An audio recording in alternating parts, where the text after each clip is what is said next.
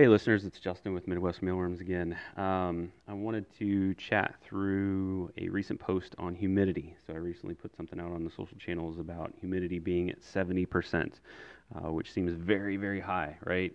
Because uh, a lot of folks are, are driving the idea that you don't want to be that high with your humidity because of the risks that it can run. So I want to talk through that, um, and I want to talk through why I still do mine at 70%. Try to hit that that um, that 70% average.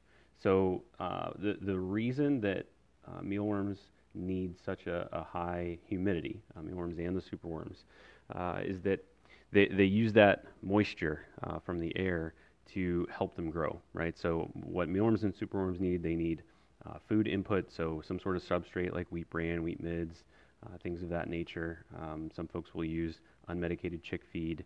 Make sure it's unmedicated if you go that route.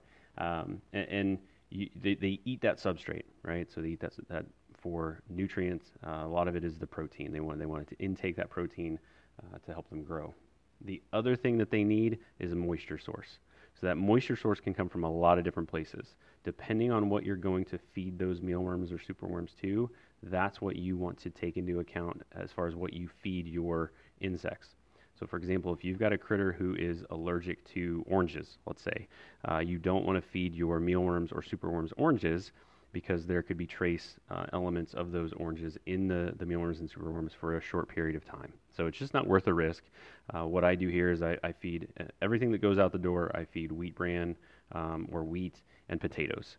Uh, you'll see sometimes on my social channels, I do try to, to use uh, things from uh, scraps from around the community. So watermelon rinds, melon rinds, things like that. Pumpkins is a, a really good one.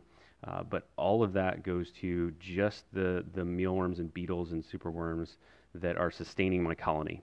Uh, because I don't want those things to get into a package that gets to you that ultimately impacts uh, whatever it is you're feeding it to, whether it's it's um, you know a hamster, guinea pig, hedgehogs, reptiles, all, all sorts of folks use Midwest mealworms. So um, I, I, try to be careful with what I give them.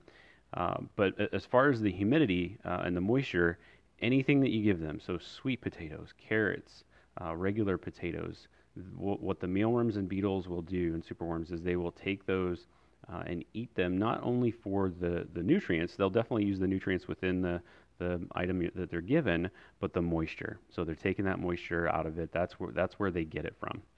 Uh, what mealworms can do, if the humidity level is 70% or higher, they can actually extract moisture from the air.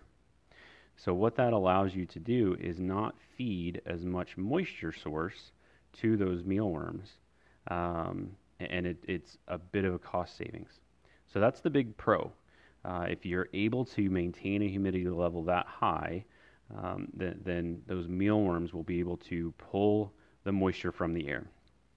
Now, the, the cons to this, you have got to really pay attention to your bins. Um, so w- what folks will, a lot of folks that are really on a super micro level, they're using a drawer system.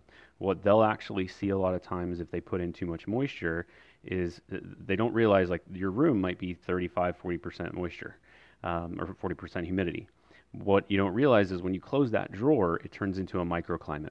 And so if you put a bunch of moisture in there, you just load it up with a potato sliced up uh, and close that drawer, what you'll come back to is um, water droplets on the side of that drawer potentially because that drawer is more sealed. It's not open. Um, there may not be enough ventilation, and so there's too much moisture there. The same thing can happen on, you know, if you've got a dedicated space uh, somewhere that you're rearing your insects. Um, if your moisture gets too high, um, what you need to watch out for, and, and even in that 70 to 80 percent range, uh, what I'll see on my window that I have in my farm outside, I'll see the moisture collect on that window, right? Um, you need to watch for moisture in, in places to see if you're just getting too high. Maybe you're getting, you know, like hot spots, so to speak, with, with humidity where things are just sitting too much. You need more air movement. Um, so you really have to pay a lot of attention. You've got to be a, a diligent uh, insect um, uh, farmer and keep track of what's going on in your farm in all locations of your farm. Um, so uh, what you need to do is be more in tune with as you feed moisture sources, giving just enough that your insects are able to consume them before those things turn into any sort of mold potential.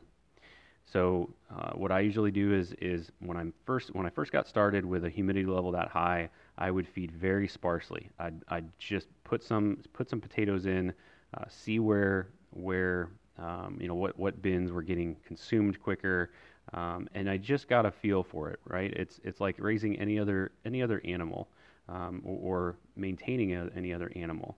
If you uh, take care of cattle, if you take care of dogs, if you work with with uh, small pets, you just start to learn and see and notice characteristics in, about taking care of those animals. The same thing for insects. You're going to start to be able to tell and just get that feel for how much moisture needs to go into that bin.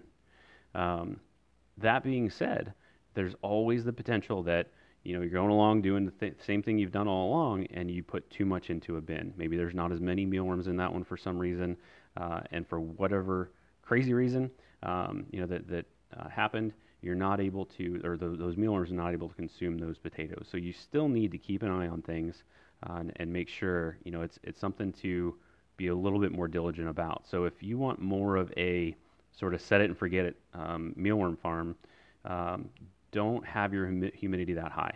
Uh, 50%, 40 to 50%, you're still going to get production. Um, you're still going to get you know, a, a, decent amount of output from your, your beetles and a decent amount of growth from your mealworms. Go lower than 40% and you're going to start to see things really slow down. It's kind of like equating it to if your temperature drops uh, too low. If you get below 65, you're going to start seeing uh, a lot of, of slowdown in the growth of your colony. Um, so a lot of people see that in winter climates when the temperatures drop and they don't have a supplemental heat source the colony just slows down. Same thing if, if you um, pull moisture or don't have a, a moisture source uh, to keep that level high enough for the mealworms, they'll start to slow down a bit. So um, one of the things you can do, uh, well, two, two things you can do as far as the humidity level tracking it. So I use a, an app and a device called Sensor Push. Uh, so what this thing does is it keeps track of humidity and, and temperature constantly. Um, they've got a free app, so it feeds that information to the app. You can set up notifications so that if your humidity gets too high or too low, it can send you a warning. So you can try to figure out, you know, maybe you left the fan off, maybe you left the window closed um, and, and aren't ventilating. You know, you did something in the farm uh, that changed uh, what's going on there. Uh, maybe you forgot to refill the humidifier, which is what uh, usually happens to me uh, because there's so much going on out there. Um, so get something that can track your humidity because it's one thing to just go in there and spot check it, you know, a couple times a day uh, and, and see, yep, it's at the right level right now, but what is it overnight? What is it, you know, when you're out for a couple days on a trip or something? So, uh, highly recommend those devices. Sensor Push, I've been very satisfied with them. I've um, been using them for a long time. You can check my social. I post about them all the time. Um, you know, showing the the different levels and what they've helped me do. So one time my air conditioner went out the sensor push um, notified me, and I was like, ah, temp- temperature's too high. Went out there, and my AC was busted. So probably saved uh, the farm at that point. Um, so back to humidity. Uh, track the humidity.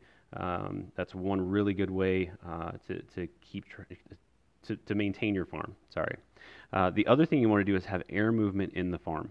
So it's this battle against keeping your temperature at the right level, but also moving that air around, uh, which will inherently you, usually uh, cause that temperature to go down a bit. So um, have some fans, depending on the size of your, your farm. Uh, if it's in a room, in a drawer, obviously you've got a, a, different way to tackle it. Put some ventilation holes in. Start start slower. Uh, put some in the side holes, or put some in the side of the drawer up high, uh, so that that ventilation can can occur if you see water droplets, either add a bit more ventilation uh, or reduce the amount of moisture you're adding, which means you're going to have to do that more frequently. Um, for a larger farm, put some fans in. You don't want fans running at high speed. You just need air movement, not a wind tunnel.